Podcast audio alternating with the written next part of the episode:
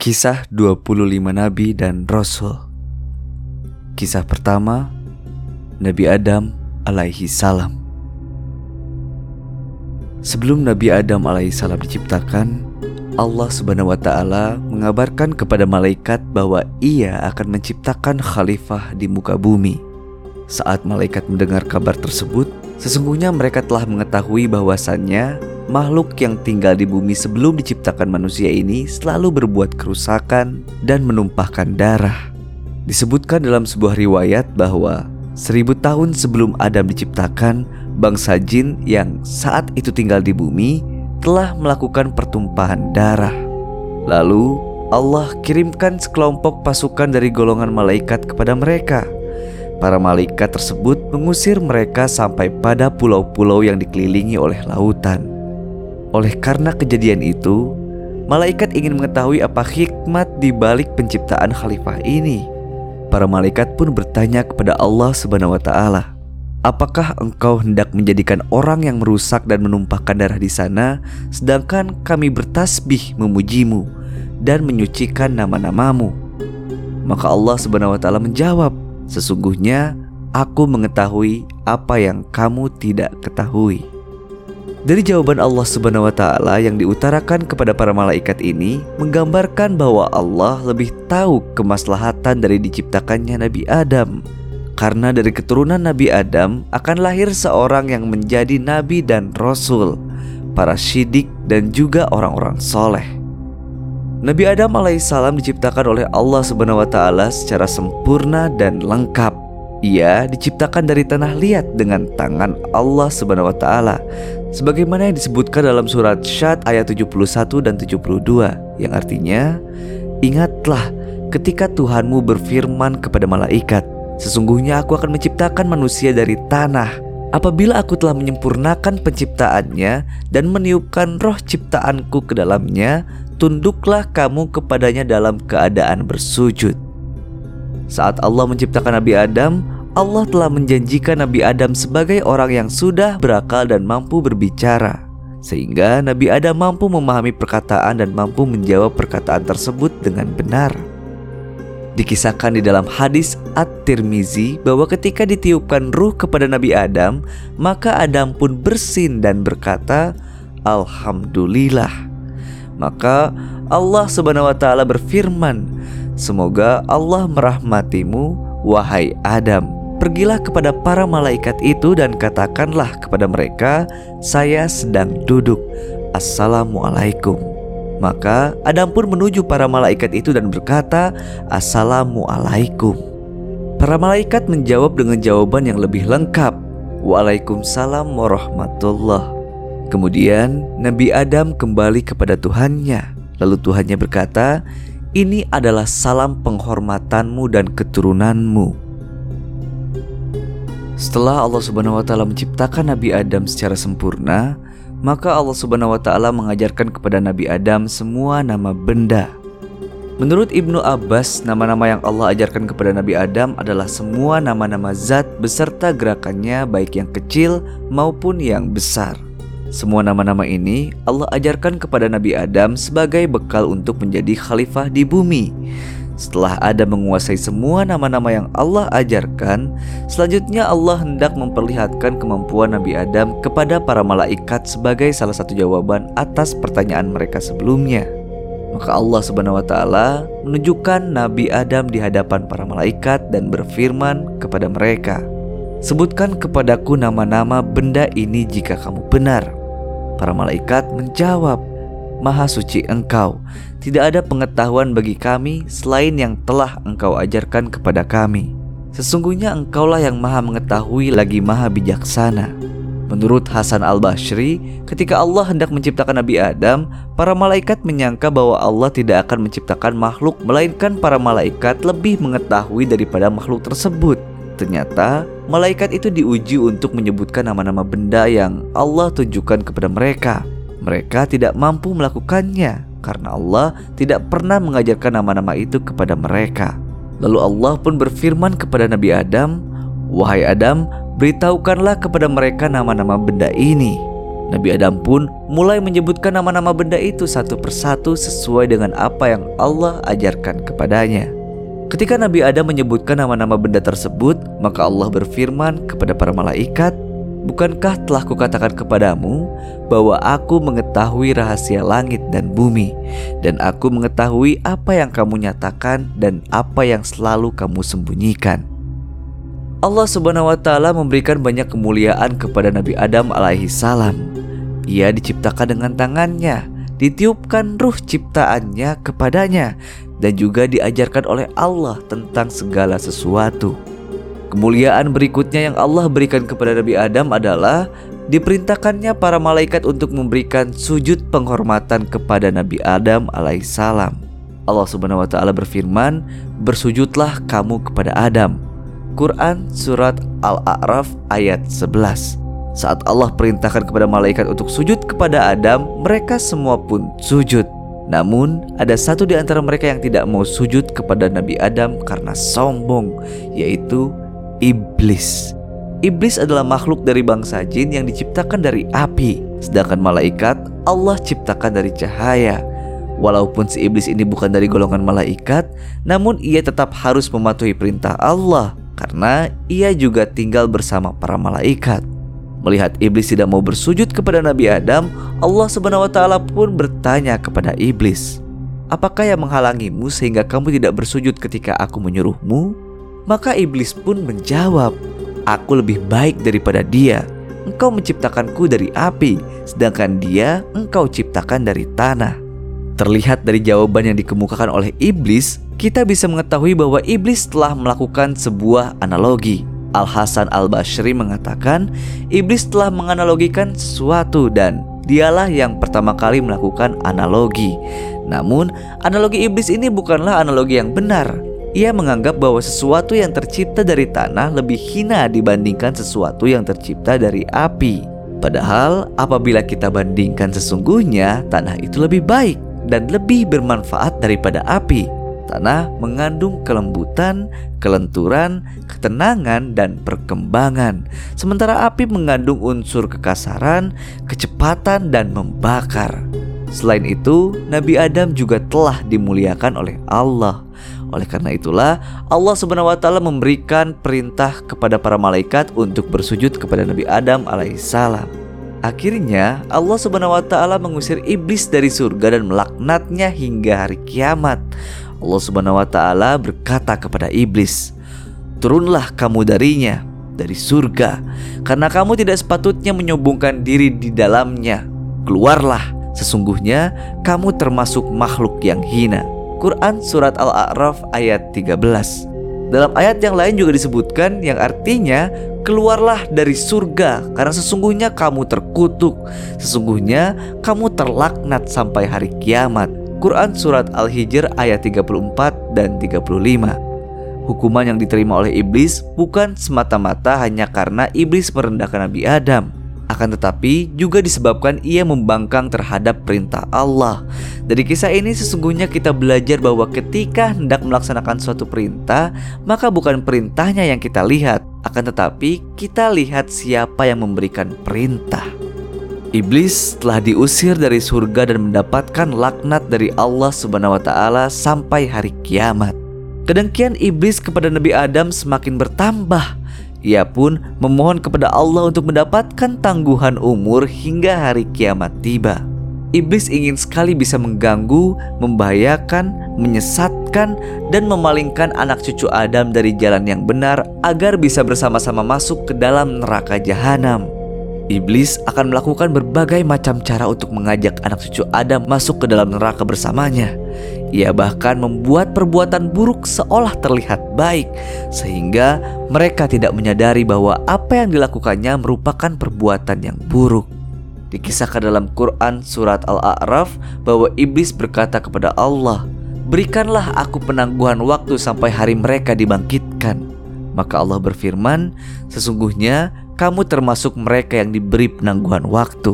Iblis pun bersumpah kepada Allah, karena engkau telah menyesatkan aku, pasti aku akan selalu menghalangi mereka dari jalanmu yang lurus. Kemudian aku pasti akan mendatangi mereka dari depan, dari belakang, dari kanan dan dari kiri mereka. Engkau tidak akan mendapat kebanyakan mereka bersyukur. Allah Subhanahu wa taala berfirman, "Keluarlah kamu dari surga dalam keadaan terhina dan terusir."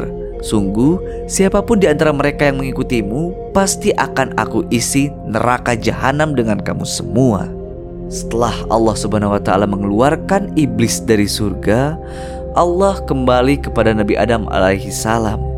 Melihat Nabi Adam berjalan-jalan sendiri di surga, maka Allah hendak menciptakan teman untuk Nabi Adam di surga. Suatu ketika, Nabi Adam ditimpakan rasa kantuk, kemudian ia tertidur. Ketika ia tertidur, Allah mengambil tulang rusuk Nabi Adam yang paling pendek dan paling bengkok, lalu dijadikanlah istrinya dari tulang rusuk tersebut. Kemudian, ketika ia terbangun dari tidurnya, tiba-tiba di dekat kepalanya duduk seorang wanita yang diciptakan oleh Allah dari tulang rusuknya. Maka Adam bertanya kepadanya, "Siapa kamu?" Wanita itu menjawab, "Aku adalah seorang wanita." Adam bertanya, "Mengapa engkau diciptakan?" Wanita itu menjawab, "Agar kamu merasa tenang denganku." Maka para malaikat bertanya kepada Adam, "Siapakah namanya, wahai Adam?" Adam menjawab, "Hawa." Malaikat bertanya kembali, "Mengapa dinamakan Hawa?" Adam menjawab, "Karena ia diciptakan dari sesuatu yang hidup." Menurut versi yang lain, Hawa diciptakan oleh Allah sebelum Adam memasuki surga. Disebutkan di dalam tafsir Ibnu Katsir bahwa pada mulanya Nabi Adam ditimpa rasa kantuk. Lalu ketika ia tertidur maka Allah mengambil salah satu dari tulang rusuk sebelah kirinya dan menambalnya dengan daging. Lalu Allah menjadikan istri Nabi Adam dari tulang rusuk tersebut yaitu Hawa dia adalah seorang wanita yang sempurna yang Allah ciptakan untuk Nabi Adam agar ia merasa tenang hidup bersamanya. Ketika Nabi Adam terbangun, ia melihat Hawa telah berada di sampingnya. Maka Nabi Adam pun berkata, "Oh, dagingku, darahku, istriku."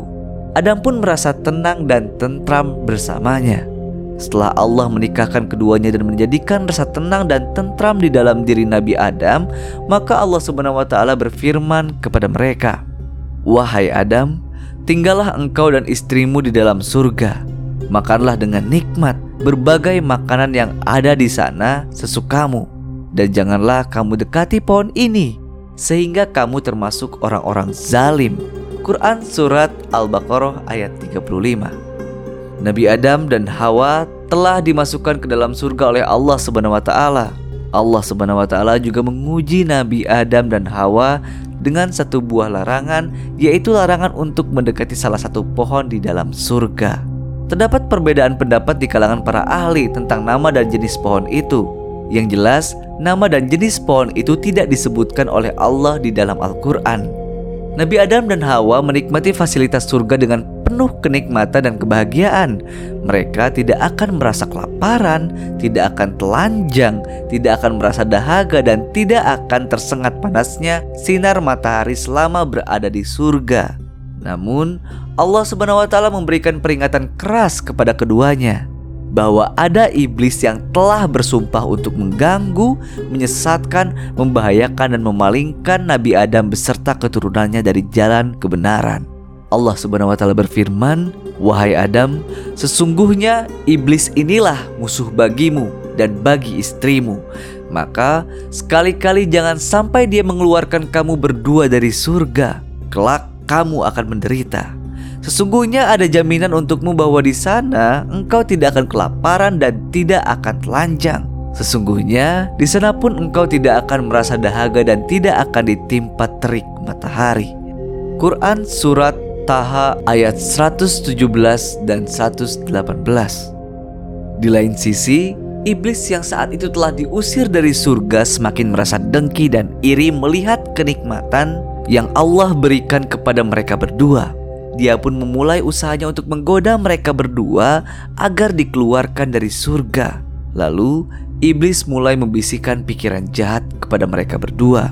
Tuhanmu tidak melarang kamu berdua untuk mendekati pohon ini, kecuali karena dia tidak senang kamu berdua menjadi malaikat atau kamu berdua termasuk orang-orang yang kekal dalam surga.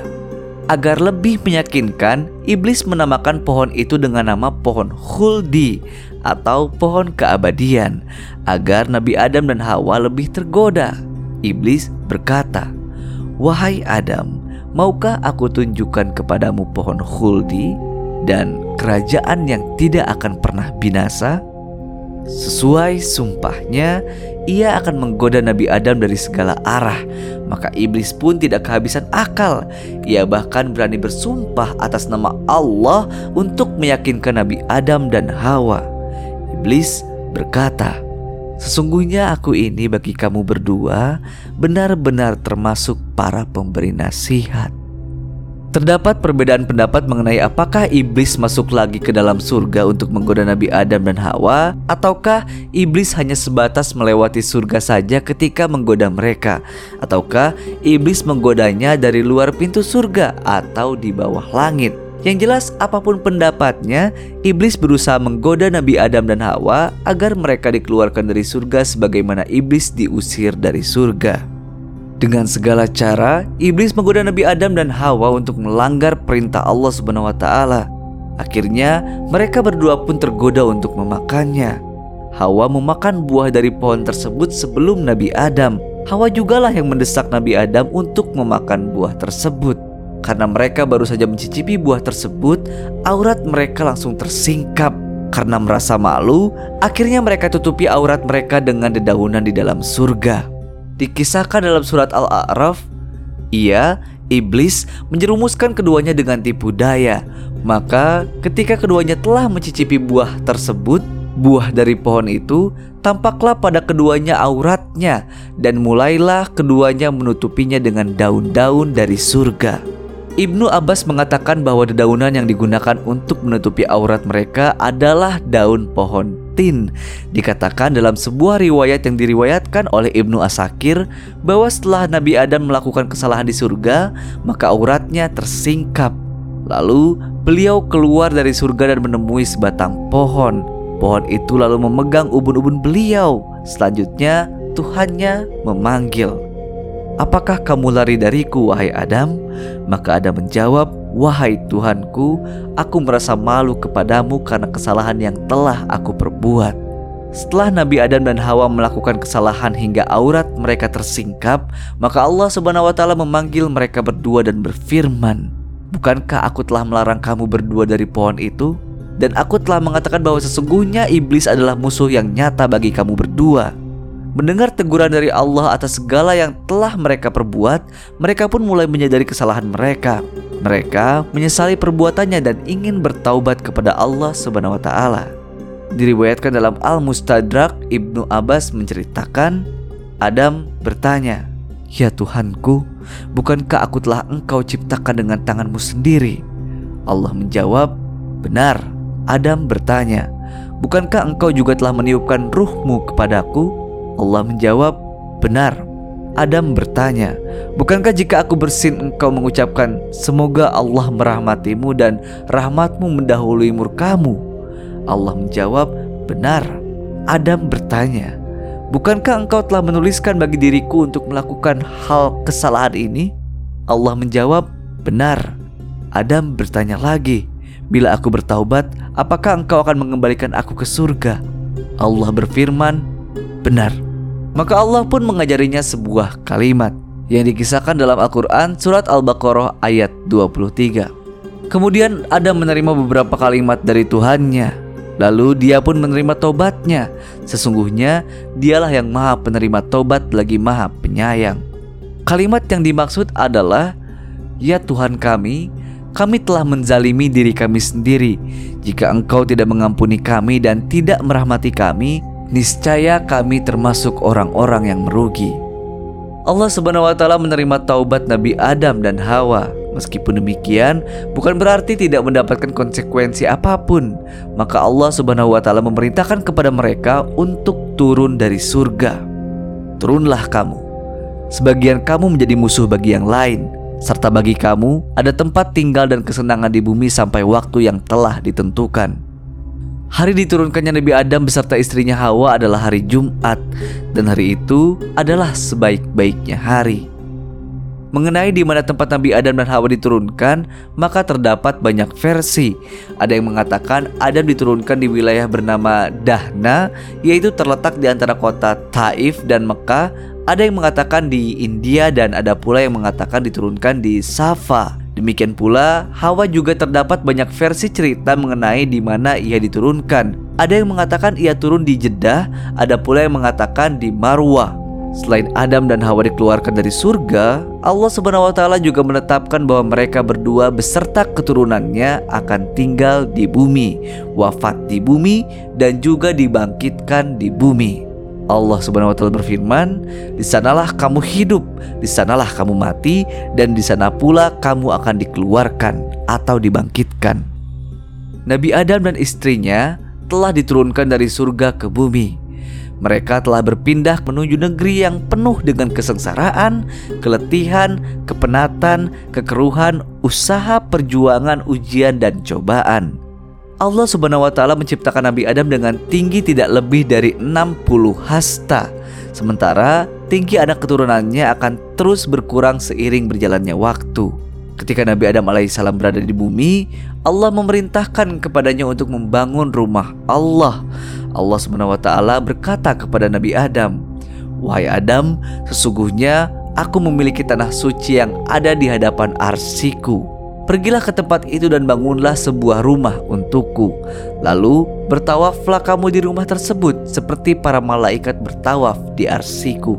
Kemudian Allah mengutus satu malaikat kepada Adam untuk menunjukkan tempat tersebut dan mengajarkan cara manasik. Disebutkan pula bahwa setiap jejak kaki Nabi Adam kelak akan menjadi suatu negeri di kemudian hari. Makanan yang pertama kali dimakan oleh Nabi Adam di bumi adalah makanan yang dibawa oleh Jibril yaitu tujuh biji gandum. Nabi Adam bertanya, apa ini? Jibril menjawab, ini berasal dari pohon terlarang yang dulu engkau dilarang untuk memakannya tetapi engkau tetap memakannya. Adam berkata, "Lalu apa yang harus aku perbuat dengan ketujuh biji gandum ini?" Jibril menjawab, "Tanamlah biji tersebut di tanah." Lalu Adam pun menanamnya. Setiap biji yang ditanam dari biji tersebut tumbuh menjadi seratus ribu biji. Lalu Nabi Adam memanennya, menumbuknya, menggilingnya, mengadoninya dan membuatnya menjadi roti. Akhirnya Adam memakan roti itu setelah melakukan usaha yang cukup keras. Adapun pakaian yang pertama kali mereka kenakan berasal dari bulu domba. Awalnya Adam menyembeli domba tersebut, lalu ia memintalnya dan menenunnya. Kemudian ia jadikan jubah untuk dirinya dan baju serta kerudung untuk Hawa. Setiap Hawa mengandung, maka ia akan melahirkan dua anak kembar laki-laki dan perempuan. Adam memerintahkan untuk menikahkan anak laki-lakinya dengan putrinya dari kembaran anak laki-laki yang lain dan seterusnya. Adapun menikah dengan saudara kembarnya sendiri tidak diperbolehkan pada saat itu. Para ulama berbeda pendapat apakah Nabi Adam dan Hawa sudah memiliki anak ketika mereka di surga. Ada yang berpendapat bahwa Nabi Adam dan Hawa hanya memiliki anak ketika di bumi. Ada pula yang berpendapat bahwa Adam dan Hawa telah memiliki anak ketika mereka di surga, yaitu Kabil dan saudara perempuannya, wallahu alam. Setelah berlangsung lama, Nabi Adam dan Hawa tinggal di bumi. Maka Nabi Adam hendak menikahkan anak-anaknya. Saat itu anak yang hendak dinikahkan oleh Nabi Adam adalah Kabil, Habil beserta saudara kembar dari masing-masing keduanya. Habil hendak menikahi saudara perempuan Kabil yang lebih cantik, sementara Kabil tidak menerima dan hendak menjadikan saudara perempuannya itu sebagai istri untuk dirinya sendiri. Nabi Adam memerintahkan Kabil untuk menikahkan saudara perempuannya kepada Habil, namun Kabil menolak. Lalu Nabi Adam memerintahkan Kabil dan Habil untuk berkurban, sementara Nabi Adam pergi ke Mekah untuk menunaikan ibadah haji. Nabi Adam memerintahkan langit untuk menjaga keluarganya, namun langit menolak. Lalu Nabi Adam meminta bumi dan gunung untuk menjaganya, namun juga menolak. Akhirnya, Kabil menerima untuk menjaga keluarganya. Lalu, mereka berdua pun pergi berkurban dengan membawa kurbannya masing-masing. Habil berkurban dengan seekor kambing yang gemuk karena ia adalah seorang peternak, sedangkan Kabil berkurban dengan hasil pertanian yang sangat jelek. Setelah mereka mempersembahkan kurbannya masing-masing, maka tiba-tiba api dari atas menyambar kurban milik Habil. Ini pertanda bahwa kurban Habil diterima. Sementara kurban milik Kabil sama sekali tidak disambar oleh api. Ini pertanda kurban milik Kabil ditolak. Melihat kurban miliknya tidak diterima sementara kurban Habil diterima, maka Kabil pun marah dan berkata, Aku akan membunuhmu agar kamu tidak jadi menikah dengan saudara kembar perempuanku. Dalam versi cerita yang lain dikisahkan bahwa Nabi Adam merasa gembira dengan kurban kedua anaknya tersebut dan merasa senang dengan diterimanya kurban Habil sementara kurban Kabil tidak diterima. Kabil berkata kepada Nabi Adam, Allah menerima kurbannya karena engkau mendoakannya dan tidak mendoakan aku. Padahal Nabi Adam mendoakan kedua bersaudara tersebut. Pada suatu malam, Habil pulang terlambat dari mengembala. Maka Adam meminta Kabil untuk mencari tahu mengapa ia terlambat pulang. Ketika Kabil berangkat dan bertemu dengan Habil, maka ia mengabarkan kepada Habil, "Kurbanmu diterima sedangkan kurbanku tidak diterima." Maka Habil menjawab, "Allah hanya menerima kurban dari orang-orang yang bertakwa." Mendengar jawaban tersebut, Kabil murka. Akhirnya ia memukul Habil dengan besi yang ia bawa hingga terbunuh. Pada cerita versi lain, ada yang mengatakan bahwa Kabil membunuh Habil dengan batu yang dipukulkan di kepala Habil yang sedang tidur. Ada pula versi lain yang mengatakan bahwa Kabil mencekik Habil dengan keras dan menggigitnya seperti yang dilakukan binatang buas hingga Habil meninggal dunia. Wallahu alam. Setelah Kabil membunuh Habil, maka ia membawa di atas pundaknya selama satu tahun. Versi lain ada yang mengatakan seratus tahun. Hingga akhirnya Allah mengirim dua ekor gagak yang bersaudara. Kedua burung gagak tersebut bertarung dan salah satu burung tersebut membunuh yang lain. Setelah ia membunuhnya, lalu ia turun ke bumi, menggali tanah dan melemparkannya serta mengubur dan menimbunnya ke dalam tanah. Ketika Kabil melihat burung tersebut, maka ia berkata, "Duh, celaka aku. Kenapa aku tidak mampu berbuat seperti burung gagak ini agar bisa mengubur mayat saudaraku ini?" Lalu ia pun melakukan seperti apa yang dilakukan oleh burung gagak tadi.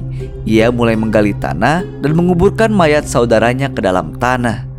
Mendengar kabar kematian Habil, Nabi Adam pun bersedih.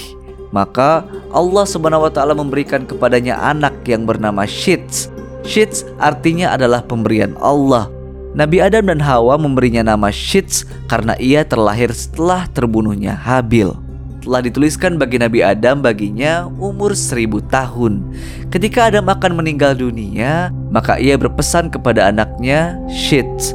Adam mengajarkan kepadanya waktu-waktu siang dan malam serta mengajarinya ibadah di waktu itu. Adam juga memberitahu kepadanya bahwa akan terjadi topan setelah itu. Ketika Nabi Adam menghadapi sekaratul maut, maka ia berkata kepada anak-anaknya, "Wahai anak-anakku, Aku sangat ingin sekali mencicipi buah surga. Maka mereka mulai pergi mencarikan buah surga untuk ayahnya. Tiba-tiba mereka bertemu dengan para malaikat yang saat itu mereka membawa kain kafan dan kapas yang dibubuhi minyak wangi untuk Nabi Adam, kapak, sekop, dan cangkul. Para malaikat tersebut berkata kepada anak-anak Adam, "Wahai anak-anak Adam, apa yang kalian cari? Apa yang kalian mau?" mau ke mana kalian pergi? Mereka menjawab, Bapak kami sakit, dia ingin makan buah dari surga. Para malaikat berkata, Pulanglah, karena ajal Bapak kalian telah dekat. Beberapa saat kemudian, para malaikat sampai. Hawa yang melihat dan mengenali mereka langsung berlindung kepada Nabi Adam. Adam berkata kepada Hawa, "Menjauhlah dariku. Aku pernah melakukan kesalahan karenamu biarkan aku dengan para malaikat Tuhanku itu.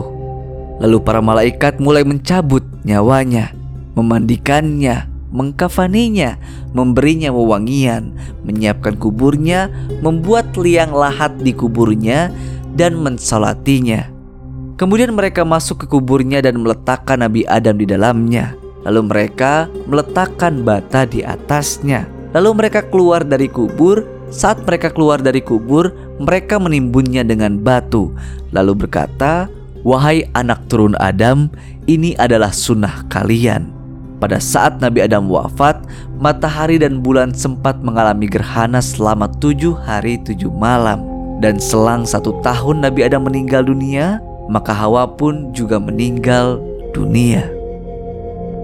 Itulah kisah Nabi Adam alaihissalam dari awal diciptakannya hingga Nabi Adam alaihissalam wafat. Kisah ini dikumpulkan dari beberapa sumber di internet, jadi mohon maaf jika ada kalimat-kalimat yang salah. Dan terima kasih telah mendengarkan kisah 25 nabi dan rasul.